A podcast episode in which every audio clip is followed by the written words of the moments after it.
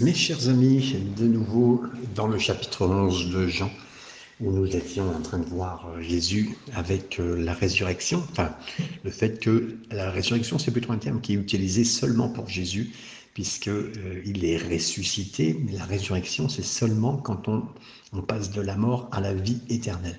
Donc ressusciter Jean, la situation qu'on voit. Mais Jésus prend le temps, et maintenant on va arriver au verset 23 à 27, où Jésus va dire Je suis, encore une fois, la résurrection, je suis la vie. Et donc on lit ça au verset 23 à 27. Jésus lui dit Ton frère ressuscitera. Je sais, lui répondit Marthe, qu'il ressuscitera à la résurrection, au dernier jour. Jésus lui dit Je suis la résurrection et la vie. Celui qui croit en moi vivra, quand même il serait mort, et quiconque vit et croit en moi ne mourra jamais. Crois-tu cela? Elle lui dit, Oui Seigneur, je crois que tu es le Christ, le Fils du Dieu, de Dieu, qui devrait venir, qui devait venir dans le monde. Ton frère va, euh, littéralement, ton frère ressuscitera. Marthe, elle a compris hein, que son frère Lazare, il va ressusciter avec tous les justes, c'est le dernier jour mais il ne considère même pas que Jésus puisse immédiatement ramener Lazare d'entre les morts. Nous pouvons nous réconforter une personne qui passe par le deuil en disant vous allez pouvoir la voir à nouveau. Mais ça, c'est simplement donné aux chrétiens, mes amis. On ne peut pas dire ça à quelqu'un d'autre, hein, on ne sait pas. Mais un chrétien, si quelqu'un était chrétien, ça, en général, on peut le savoir, enfin, on le voit, mais encore, c'est très suggestif, mais on peut leur dire, vous le verrez à nouveau. Et ça, ça, c'est sincère et on, ça signifie sincèrement un vrai réconfort que nous pourrons revoir à un moment celui que nous aimons ou celle que nous aimons qui nous a devancés, que ce soit la personne que nous aimons et d'autres personnes dans nos familles qui sont croyantes. Et Jésus est en train de dire, Lazare va ressusciter, mais en ce moment. Et donc cette résurrection au dernier jour, ça c'est le point habituel hein, pour, pour la théologie, il faut que nous comprenions, sera seulement par sa puissance à lui. Et s'il veut, puisqu'il peut le faire à la fin du dernier jour, hein, au dernier moment, il peut le faire maintenant. C'est le point que souligne Jésus. Et là, Marthe va, euh, répondre à cet instant, je sais, je sais qu'il va, va revenir. Donc elle a une bonne théologie, elle sait des choses parce que sûrement ils en avaient parlé à table, euh, sans savoir un jour qu'il allait mourir, mais ils en avaient sûrement parlé entre-temps voilà. Et puis, euh, les pharisiens, ils avaient une influence hein, dans, ce domaine-là. Et euh, ceux qui suivaient la ligne des pharisiens, c'était de croire, en général, comme les juifs, euh, qu'il y allait avoir une résurrection le dernier jour. La seule résistance qu'il y avait, c'était les Sadducéens, puisque vous savez que souvent c'était un point de litige entre les pharisiens et les Sadducéens, c'était la résurrection. Ils n'y croyaient pas de la même façon. Donc c'est brusque et solide. Mais là, il est clair que elle dérive euh, un petit peu, elle se console du fait qu'un jour elle va revoir son frère d'une façon lointaine, générale, et elle a besoin, donc c'est lointain, c'est général, elle a besoin d'une résurrection et de la vie maintenant pour s'approcher de, cet instant. Et c'est plus qu'un fait présent. À cet instant, elle n'a même pas conscience. Donc imaginez, vous avez la solution devant vous, mais bon, vous dites, voilà, c'est la solution pour plus tard, je ne suis pas inquiète, je crois, oui, je crois. Mais sa croyance, elle est, elle est pour, euh, voilà, c'est pour plus tard. Et donc, euh, c'est pas du tout la même chose. Jésus lui dira, ben, je suis la résurrection, je suis la vie. Il ne prétend pas avoir la résurrection ou avoir la vie. Hein, c'est où on comprend les, les, secrets sur la résurrection, sur la vie. Non, non. Il dit radicalement, je suis cette résurrection-là et je suis cette vie. Quelqu'un qui connaît Jésus, c'est quelqu'un qui connaît la résurrection et qui connaît la vie. Euh, c'est tellement important, c'est pour ça d'avoir Jésus dans nos vies, dans nos cœurs. Hein. C'est pas une petite rengaine qu'on dit aux gens est-ce que tu es croyant Est-ce que tu crois en Jésus Celui qui a Jésus, il a la vie. Celui qui a, Jésus, il a la résurrection. Hein. Donc si vous avez vécu toute votre vie avec Jésus, la vie, la résurrection, ben vous l'aurez, la vie, la résurrection. C'est aussi simple que ça. Donc avoir la résurrection, la vie, c'est avoir Jésus. Donc elle, elle a regardé la résurrection et la vie comme des choses qui ne devaient pas être dans un avenir, en tout cas, c'était sombre, c'était brumeux. Mais sans savoir, euh, on peut recevoir ces choses par la prière, mais Jésus dit, je suis ces choses, je suis ces choses. Bien sûr qu'on peut recevoir toutes ces promesses et, par le Seigneur. Mais j'aimerais vous dire qu'en dehors de Jésus, il n'y a pas de résurrection, il n'y a pas de vie. Et, mon frère, bien sûr, elle le sait, elle dit, mon frère va ressusciter au moment de la résurrection du dernier jour. Mais par qui se lèvera-t-il Et Jésus dit, il se lèvera par moi, c'est moi. C'est moi qui suis l'auteur de cela. C'est moi qui suis la source de la vie. Et c'est pas facile de comprendre et à cet instant, alors que c'est... Voilà. Celui qui croit en moi, donc Jésus précise, bien qu'il puisse mourir, il va vivre. Euh, Jésus, il, est frappant par son audace. Il, le dit ça à un moment de cimetière. Euh, c'est très difficile hein, de parler de la vie dans ces moments-là et de faire confiance qu'il était la source de la vie éternelle. Donc Jésus se présente comme le champion de la mort parce qu'il sait d'avance, par la grâce de Dieu, par qui il est, par l'œuvre de Dieu, par ce qu'il est en train de faire, qu'il va la vaincre. Hein. Et l'humanité en, général, elle craint la mort, mais le chrétien ne peut que craindre de mourir, mais pas la mort. Il peut craindre de mourir, mais pas la mort. Le croyant ne mourra jamais, mes amis. C'est une transition qui est instantanée euh, d'une vieille vie à une nouvelle vie. Là, on passe, et là, peut-être que vous voyez votre corps qui est vieux, qui vieillit, mais là, on passe à une nouvelle vie qui va être euh, pour l'éternité. Ceux qui croient en Jésus, ils semblent mourir, mais ils vivent. Hein. Ils ne sont pas dans une tombe, ils sont pour toujours avec le Seigneur. Ils ne sont pas inconscients, ils sont avec le Seigneur au ciel. La mort, elle ne peut pas tuer un croyant, elle peut que l'engager dans une forme de vie qui est beaucoup plus libre, c'est ce que dira et soulignera encore Spurgeon. Et, Jésus, il signifie pas que le croyant euh, mourra physiquement. Lazare, il est bien mort, mais euh, comme des millions de disciples avant nous, de Jésus qui sont morts depuis, ça signifie qu'il ne mourra pas dans le sens où la mort a une signification éternelle.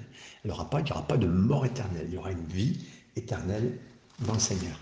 Oui, la mort, elle vient pour celui qui n'est pas croyant. Ça vient comme quelqu'un qui n'est pas croyant et qui, voit quelqu'un mourir ou qui va mourir. Pour lui, c'est une affliction. Et, et, en plus, ce qui arrive là, c'est pénal. C'est-à-dire que nous méritons la mort. C'est à cause du péché.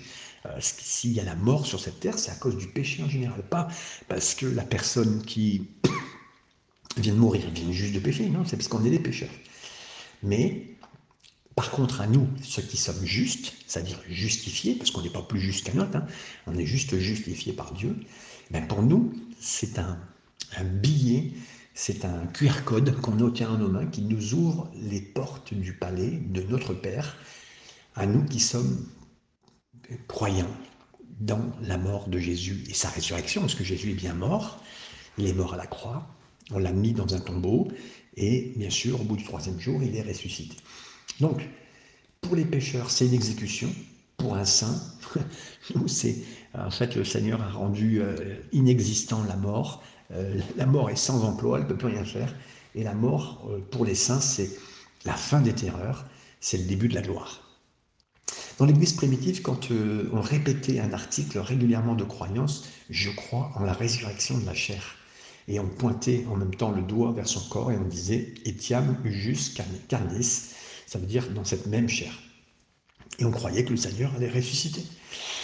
Donc là, Jésus fait une énorme affirmation, pardon, je suis la résurrection, la vie, celui qui croit en moi, bien qu'il puisse mourir, vivre. Seul Dieu peut dire de telles choses en vérité, c'est ce que vu. Et là, Jésus repose la question à Marthe, est-ce que tu crois cela? Jésus, il met Marthe au défi de ne pas débattre, de ne pas faire juste une, une appropriation intellectuelle, mais de croire et elle doit croire que Jésus était ce qu'il a dit qu'il était et qu'il pouvait faire ce qu'il a dit qu'il pouvait faire. Donc, s'il dit qu'il est résurrection de la vie, ben, il fallait le croire et en plus croire qu'il va le faire.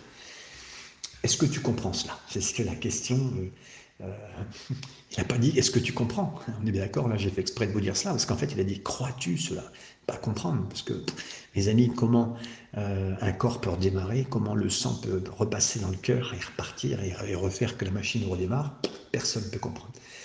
Donc là, est-ce que ça signifie que euh, son frère devait le croire? Non, pas du tout. Il avait décidé, le Seigneur, de réveiller, de ressusciter, de le sortir de son sommeil et de le faire revenir sur terre. Alors elle lui dira, ben oui Seigneur, je crois que tu es le Christ, le Fils du Dieu qui doit venir dans le monde. Marthe, elle répond correctement, Jésus c'est bien en effet le Messie, c'est-à-dire celui qui est oint par Dieu, hein, avec une onction spéciale. Jésus c'est bien lui, il est qui il est, il est Dieu sous forme humaine parmi nous, le Fils de Dieu. Hein. je crois, c'est emphatique, quoi que ça soit, elle a confiance hein, en Jésus, comme le souligne Maurice. Mais les mots de, Marthe, c'était des mots de foi, mais et c'était, ça pouvait l'aider à aller plus loin. Ça dans le Seigneur, dites-vous bien, là, il, a, il, a, il lui dit des choses et puis il l'a fait avancer. Hein. C'est ça qui est important, mes amis, c'est que le Seigneur ne nous, ne nous juge pas, ne nous, ne nous brise pas, mais nous fait avancer. Versets 28 à 32. Ayant ainsi parlé, elle s'en alla, puis elle appela secrètement Marie, sa sœur, et lui dit Le maître est ici. Et il te demande. Dès que Marie eut entendu, elle se leva promptement et alla vers lui, car Jésus n'était pas encore entré dans le village, mais il était dans le lieu où Marthe l'avait rencontré. Les Juifs qui étaient avec Marie dans la maison et qui la consolaient, l'ayant vue se lever promptement et sortir, la suivirent, disant Elle va au sépulcre pour y pleurer. Lorsque Marie fut arrivée là où était Jésus et qu'elle le vit, elle tomba à ses pieds et lui dit Seigneur, si tu étais ici, mon frère ne serait pas mort. Donc, Marthe est rentrée et est allée secrètement appeler Marie, sa sœur. On ne dit pas exactement pourquoi elle a fait cela secrètement, mais bon, c'est juste à deviner qu'elle l'a fait pour aider Marie à avoir un moment euh, ininterrompu avec Jésus, pour avoir un moment seul avec Jésus, avant que la foule ou d'autres personnes euh, du deuil ne les entoure. Et là, on a un beau terme euh, qui est dit ici, le maître. Le maître est là. J'aime cette, cette connotation de, ce qu'il est là. le maître est ici, le maître. Vous savez, avant on le disait plus dans notre église, le maître. le maître, oui, le Seigneur est là. Le maître, l'enseignant, l'enseignant est venu. Elle parle de Jésus comme un enseignant. Et, l'article est probablement important, et parmi les disciples, Jésus est désigné principalement par ses activités d'enseignement. Surtout que pour Marie, c'est bien clair, elle a toujours été à ses pieds, toujours à vouloir apprendre quelque chose, sachant une chose, hein, c'est qu'il est important de remarquer que le terme par une femme enseignant, les, rabbis, les rabbins ont refusé d'instruire les femmes, mais Jésus a pris une vision très différente, comme le souligne Morgane, hein. lui, capable d'enseigner même une femme, alors que dans l'époque, ça ne se faisait pas. Euh, dès qu'elle a entendu cela, elle s'est levée rapidement, elle est venue vers Jésus. Marthe, elle a dit à Marie que Jésus l'a demandé. Marie, ça équivaut à un commandement. Hein. Donc elle se lève, Marie n'a pas perdu de temps, elle est allée vers Jésus. Et puis, euh, à peine elle le voit, elle se jette à ses pieds. Ça a toujours été sa place, au pied du Seigneur. Et j'aimerais qu'on puisse dire de moi, il est toujours au pied du Seigneur toujours au pied du Seigneur. C'est-à-dire comme euh, Paul a été au, pied de Gamaliel pour apprendre euh, au début, et après plus tard au pied du Seigneur. Mais voilà, on sait où on va, c'est au pied du Seigneur. Je vais à toi, je vais apprendre. Euh, je vous redis encore félicitations parce que vous voulez prendre du temps au pied du Seigneur pour apprendre, comprendre. Et elle s'est mise au pied du Seigneur. Seigneur, si tu avais été là, mon frère ne serait pas mort. On retrouve les mêmes mots. Lazare avait deux sœurs, Marthe et Marie. Mais Marthe avait déjà parlé. Euh, au sujet de la mort de Lazare, mais Marie, elle parle les mêmes mots. Ces mots sont similaires à ce que Marthe avait dit. Je vous l'ai dit, c'est, ils ont sûrement dit à plusieurs fois la même chose. À la mort de Lazare, c'est là, s'il avait été là, s'il avait été là, s'il avait été là. C'est pas des paroles de foi, c'est des paroles qui entraînent les uns les autres. Et puis voilà.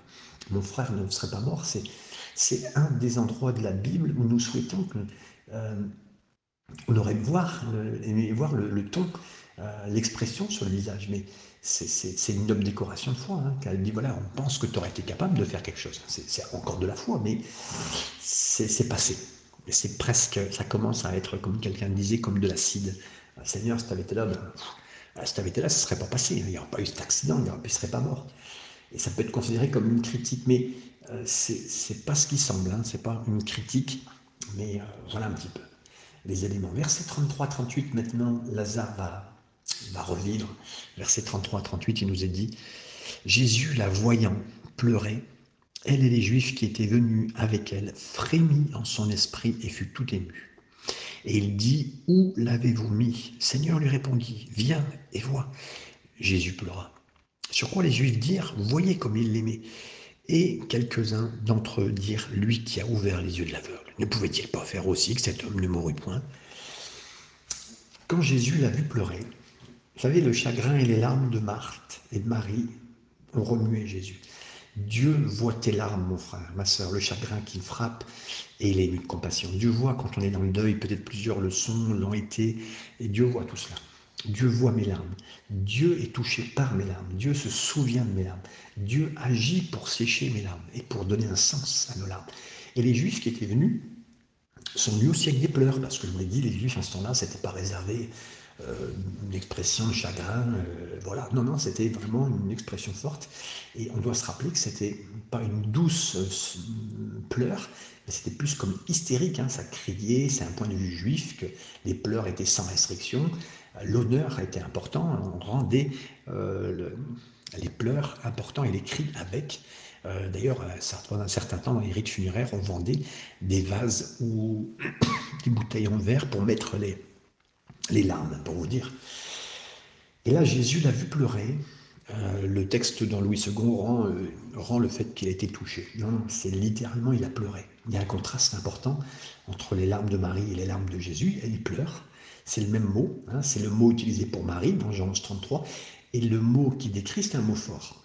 Mais le mot qui décrit l'expression du, du, chagrin et des pleurs de Jésus, 11, 35, c'est un autre mot qui indique un pleur calme. En fait, Jésus est très remué, mais il n'est pas hors de contrôle. Vous comprenez? Il est très remué, mais il n'est pas hors de contrôle. Et, et, quand Jésus, Maurice, euh, euh, l'érudit, dit euh, sur Jésus a pleuré, c'est seulement, c'est le seul endroit qui est utilisé dans le Nouveau Testament. Ça indique plutôt un pleur, des pleurs calmes. Il n'a pas crié fort, mais il était profondément attristé. Donc c'est important de le voir dans ces domaines, même là cette, ce contrôle sans, perdre, sans perdre le contrôle justement, euh, sans perdre les rênes de ce qui se passe, que les sentiments l'emportent loin. Et ça, que ce soit pour n'importe quel sentiment, et là c'est un sentiment très fort avec une situation très forte, mais que le Seigneur peut être maître de nos sentiments, même sur des blessures, même sur des, sur des déchirures, même sur des pertes, même sur la mort. Et il faut, il faut que le Seigneur puisse prendre contrôle de tout cela qu'on lui donne. Et là, il était dans son esprit, il était troublé, euh, il est venu vers la tombe. Jésus a intensément été touché dans son esprit. Dans le grec ancien, cette phrase signifie littéralement qu'il euh, était comme un cheval qui était dans la colère et dans l'indignation. Hein. Le verbe il rend généralement un sens qui est un peu inhabituel, mais un bruit inarticulé, un son, euh, voilà, comme des chevaux, vous savez, qui s'est utilisé par des hommes, mais ça indique une, colère, une colère.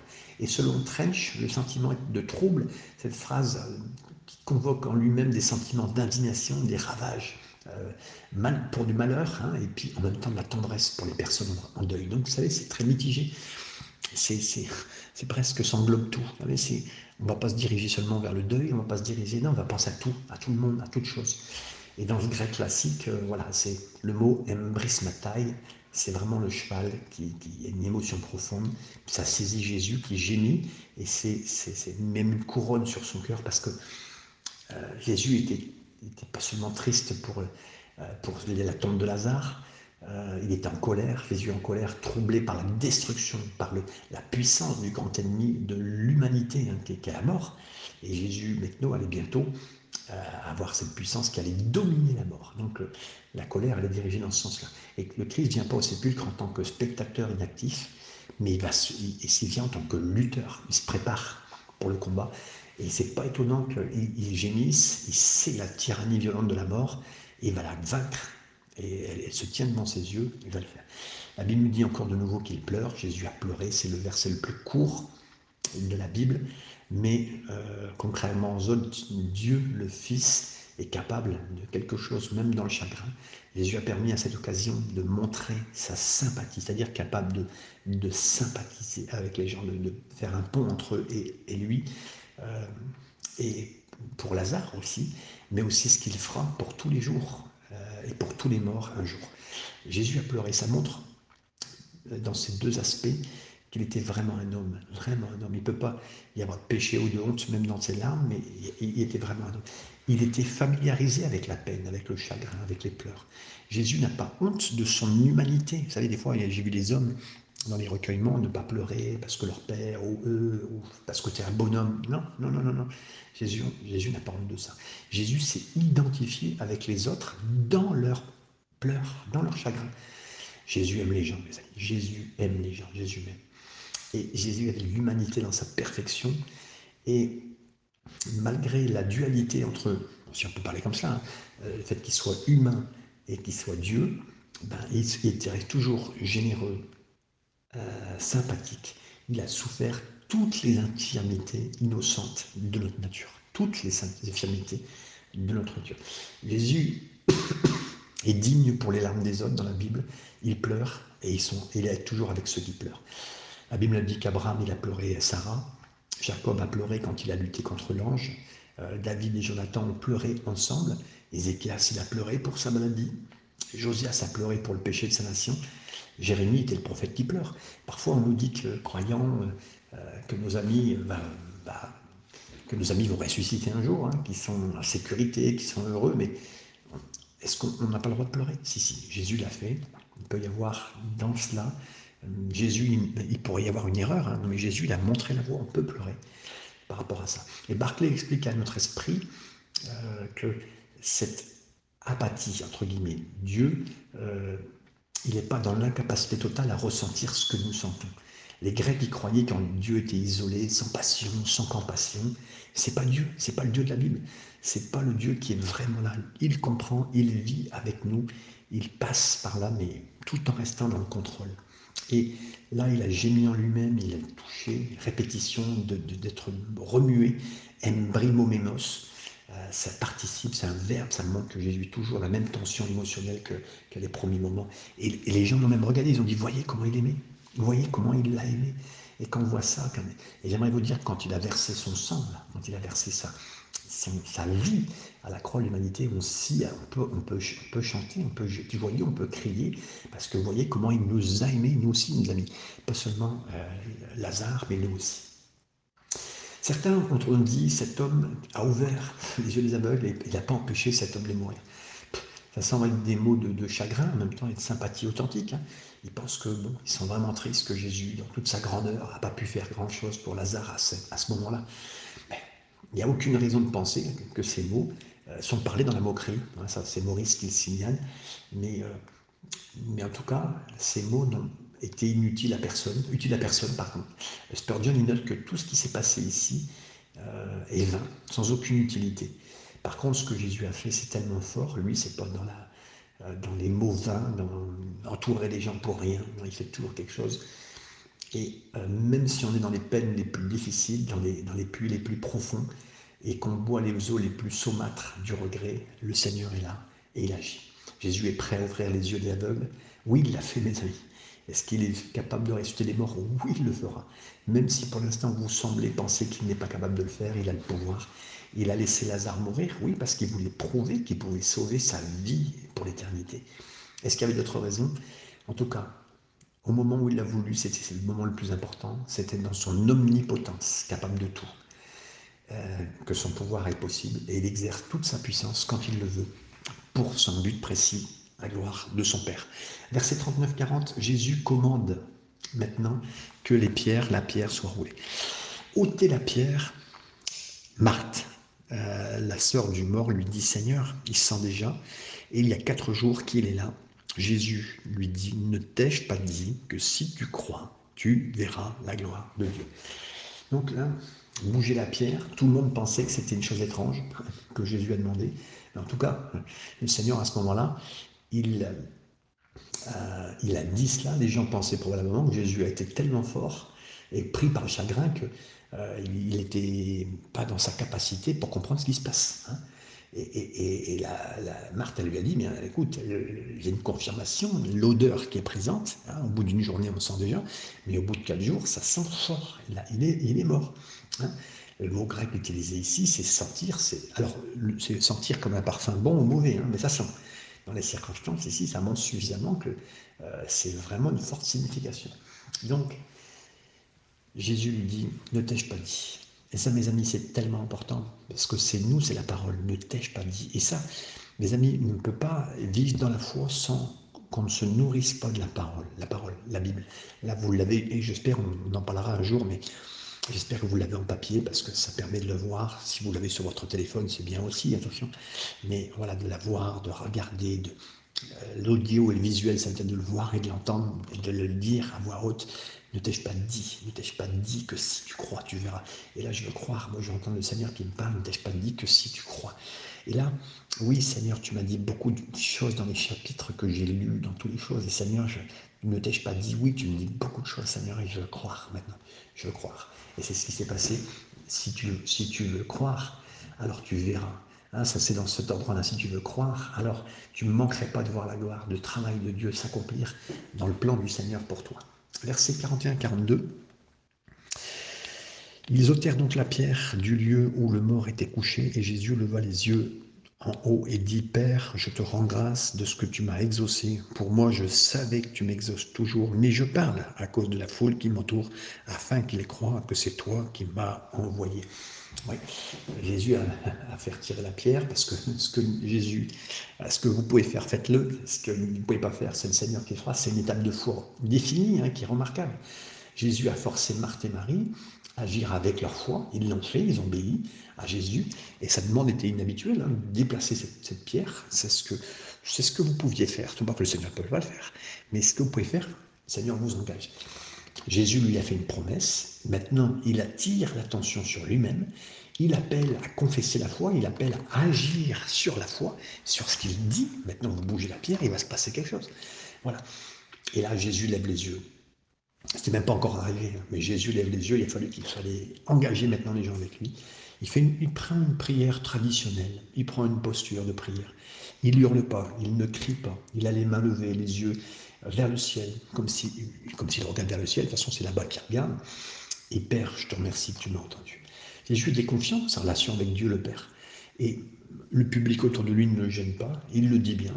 C'est de façon, Seigneur, si je prie même ouvertement, c'est pour qu'ils entendent et qu'ils croient. Hein, c'est le seul but.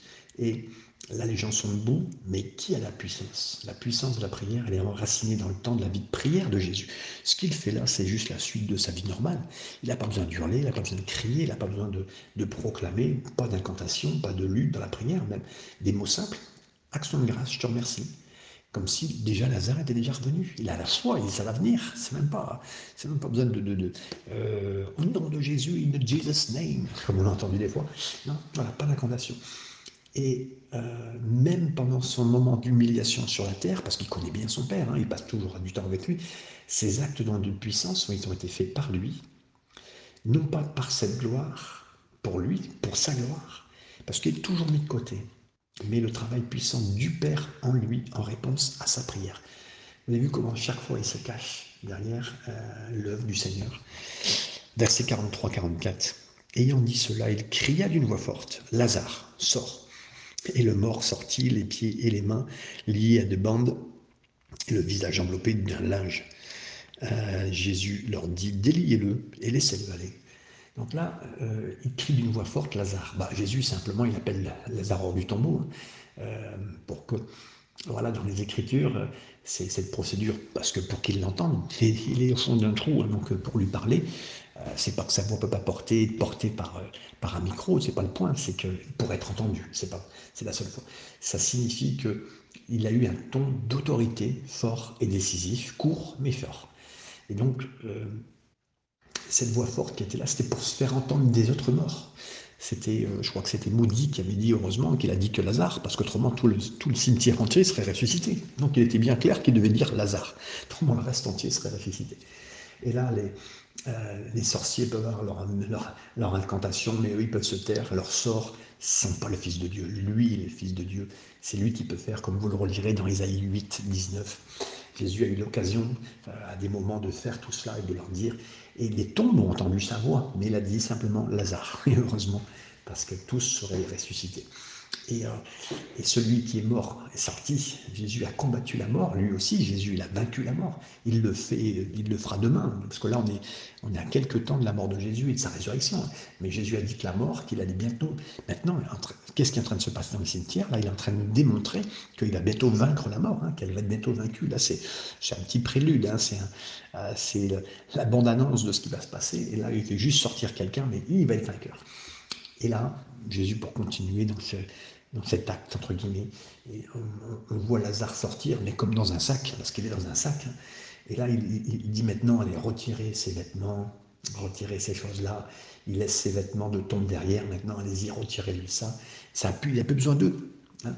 Donc, euh, euh, de la même façon qu'il peut faire ce qu'il peut faire, ce que nous, nous pouvons faire, déliez-le, c'est à nous de le faire. Euh, il ne pouvait pas marcher librement, il ne pouvait pas avancer, c'est voilà. Maintenant, ben, retirez. Et Jésus leur dit, laissez-le aller maintenant, hein, laissez-le aller. euh, verset 44. Donc euh, Jésus leur dit, déliez-le et laissez-le aller. Ce qu'un homme peut faire pour lui-même, Dieu ne le fera pas. Et ce que les chrétiens peuvent faire pour les pécheurs, ils ne doivent pas s'attendre à ce que le Seigneur le fasse. On doit travailler nous-mêmes avec, les capacités de Dieu qu'il nous a données.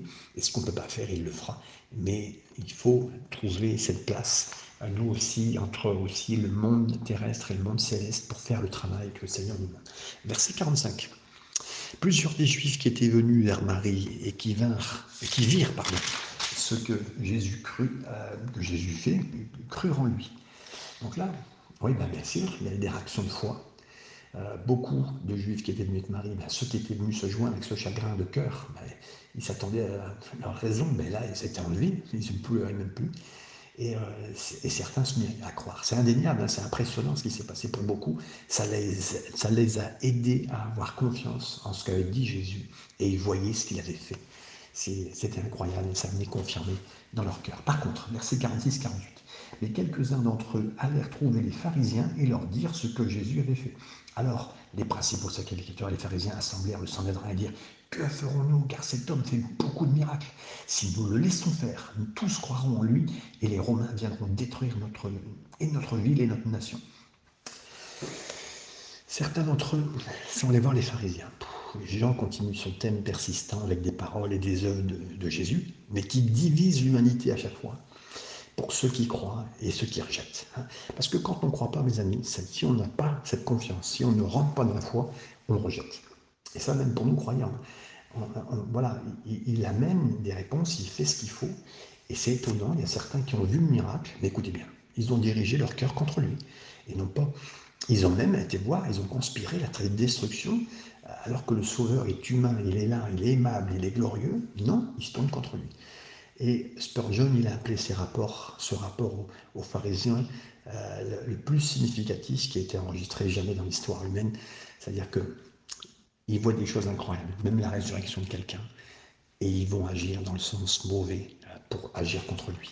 Ils ont réuni un conseil, c'était non officiel, mais c'est une réunion du Sanhédrin, et l'autorité des gens pour que le récit soit passé, inscrit, euh, c'est sûrement là que Joseph d'Arimathée, Nicodème ou un autre membre du Sanhédrin, euh, plus tard ils sont devenus chrétiens, hein, ces deux membres-là, Joseph et puis Nicodème, mais voilà. Et puis ils ont dit, ben oui, cet homme fait beaucoup de signes, beaucoup de miracles. Ils ont admis, hein, ils admettent, ils authentifient que c'est le Christ, ces signes sont là, et ils authentifient que c'est Dieu. Donc vraiment, vous imaginez. Hein. Et euh, œuvres témoignent de lui, Jésus le dit bien. Mais leur opposition ne change pas. Ils sont opposés à Jésus parce qu'ils n'étaient pas convaincus. Parce qu'en fait, ils ne veulent pas, ils veulent leur religion, ils ne veulent pas Jésus. C'est fou. Même nous, des fois, on est comme ça. Parce qu'ils étaient convaincus qu'il était le Messie, ils ont bien sûr, ils ont admis ces miracles. Mais regardez, ils traitent ce faiseur de miracles, ils le refusent, ils s'opposent à lui, ils ont peur de son influence sur le peuple, de la perte de tout ce qu'ils vont avoir, et même avec le peuple romain. Si on le laisse faire, bah, tout le monde croira en lui. Vous imaginez, mais si on le laisse faire, mais si on le laisse faire, qui guérit, qui, ressuscite, tout le monde croira en lui. Mais merci Seigneur. Non, non. Eux, c'est une logique de témoignage des œuvres de Jésus. Euh, ils craignent de plus en plus de ce qu'il fait. A une pensée qui, euh, si on le laisse seul, tout le monde croira en lui. Mais, mais simplement, mes amis, j'aimerais vous dire, même à chaque prédicateur, mais mettons plus de Jésus, et Jésus montrera sa gloire, moins de nous, laissons-le seul quelque part, et il montrera de plus en plus et un prédicateur, plus de Jésus dans sa prédication, plus de Jésus dans son témoignage, on n'a pas besoin de parler de nous. Et euh, voilà, et ça sera bien fait, et puis les gens viendront à Jésus. C'est ce que les pharisiens ne voulaient pas, hein, euh, Christ seul. Et voilà, c'est tout. Les Romains vont venir, et ils pensaient que Jésus allait attirer de plus en plus de disciples, les chefs religieux craignaient que les Romains considèrent ça comme une menace importante, un rassemblement euh, euh, contre-productif, entre guillemets. Et puis, euh, mais eux, ils voulaient garder leur pouvoir, ils voulaient garder leur prestige, et ils se sont demandé comment on va traiter le problème de Jésus. Bon, voilà. Donc, leur place, leur place, leur place. mes amis, notre place à nous, ça ne nous, nous intéresse pas. pas la place pour mon église, pas la place pour mon mouvement, pour mon pasteur, plus de Jésus et plus de place pour lui. Et, et là, les gens viendront à Jésus, mes amis. 49 à 52, euh, ces versets dit l'un d'eux, Caïphe, qui était souverain sacrificateur cette année-là, leur dit Vous n'y entendez rien, vous ne réfléchissez pas, qu'il est de votre intérêt qu'un seul homme meure pour le peuple et que la nation entière ne périsse pas. Et il dit, pas cela de lui-même, mais étant souverain sacrificateur cette année-là, il prophétisa que Jésus devait mourir pour la nation. Et n'était-ce pas, écoutez bien, n'était-ce pas pour la nation seulement, c'était aussi afin de réunir un seul corps, les enfants de Dieu dispersés. Oui, donc il est, cet homme-là, il donne une parole sans savoir Caïphe, qui était mais un mafieux, mafieux religieux, placé par sa belle famille pour être là, pour que la gestion tribunale euh, religieuse soit faite par cette mafia-là, avec tous les commerçants, et l'argent, avec les moutons, tout ce qui était vendus, brebis, offrande, tout le système d'argent. Et là, cet homme-là qui est nommé euh, grand euh, prêtre, grand sacrificateur, lui, il dit, il dit ça même pas moralement, mais il dit c'est logique. C'est logique qu'un homme doit mourir pour le peuple. Lui, il pense que c'est cette logique. En fait, de rejeter le Messie et de chercher la mort d'un homme innocent. Mais en fait, en disant ça, parce qu'il est le grand prêtre cette année-là, en fait, même Dieu l'utilise, mes amis, parce que c'était Ponce Pilate hein, qui l'avait placé là depuis 11 ans. Et dans ces mots-là, il n'y a, aucune. Il ne sait même pas ce qu'il fait, mais là, c'est la haute priorité. C'est ce qu'il vient de dire, c'est très important. Et on doit comprendre ces mots, c'est orienté, c'est Dieu qui utilise. Et mes amis, j'aimerais vous dire, même s'il y avait un mouvement religieux dans lequel vous étiez très grave, très fort, très dur, Dieu est capable de même parler au travers de qui que ce soit. Euh, voilà, mes amis, c'est important, Dieu fait ce qu'il veut, Dieu parle comme il faut. Et euh, cet homme dira, bah, vous n'en miségez pas, hein, c'était, euh, vous savez pas ce que vous dites. Là, il y a eu une parole forte, une parole prophétique même qui est donnée, vous imaginez, dans un moment comme ça. il y a une ligne de conduite qui est opportune. Dieu dirige quand même, même s'il y a des hommes très durs, mafia, religiosité très grave, très dure. Il prophétise que Jésus meurt pour la nation. Caïphe, il donne une prophétie inconsciente, involontaire. Et, Jean, il a l'intention de montrer le crédit, non pas au ministère de cet homme, et non pas à l'homme, mais à Dieu derrière. Il exhorte de mettre Jésus à mort euh, avec une forme de mot inconsciente mais prophétique. Et là, le Seigneur dirige, conduit. Euh, vous savez, quelqu'un dit, euh, dans de la pierre, on trouve une, dans la pierre, on trouve même des, pierres précieuses. Euh, dans une torche, ça peut être même mis dans la main d'un homme aveugle. Oui, c'est ce qui s'est passé. Dieu a dirigé et Dieu dirigera toujours. Jean explique cette prophétie inconsciente, c'est la plus grande qu'il n'aurait même pas pu imaginer. La mort de Jésus, elle sera importante, elle va rassembler le peuple, les brebis dont Jésus a déjà parlé. Et la mort, les, pardon, les mots de Caïphe sont pas assez grands. Jean lui donne même une vision mondiale. Il ne se rend même pas compte des mots qu'il donne. Versets 53-57, et on finira bien sûr de ce jour, ils résolurent de le faire mourir. C'est pourquoi Jésus ne se montra plus ouvertement parmi les Juifs, mais il se retira dans la contrée voisine du désert, dans une ville appelée Éphraïm. Et là, il demeurait avec ses disciples. La plaque des Juifs était proche, et beaucoup de gens du pays montèrent à Jérusalem avant la Pâque pour se purifier.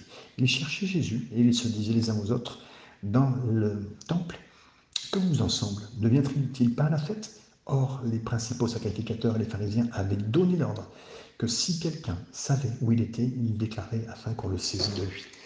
Donc, à partir de ce jour-là, il y a eu un complot, une mise à mort. Euh, c'est un conseil qu'ils ont mis ensemble. Peu importe ses miracles, son enseignement, la beauté de ce qu'il fait, on veut le tuer, c'est un danger pour nous. Ils votent pour la mort. Ça, c'est un dernier signe hein, qui met la suite logique de tout ce qui se passe et l'avancée.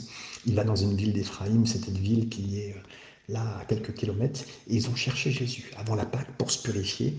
Ils continuent à le chercher. Est-ce qu'il dit va venir? Est-ce qu'il va venir se purifier? Voilà, les chefs des, situations et les chefs des prêtres sont là, les Sadducéens, les, pharisiens. Ils sont opérationnels pour faire quelque chose, pour une cause commune, pour s'opposer à tuer Jésus. Mais le Seigneur fait son chemin et il arrivera à la croix pour vous, pour moi. Que le Seigneur soit béni. Soyez bénis, mes amis, et à très bientôt dans toute l'étude que nous avons. Nous avons fini ce chapitre 11 ensemble.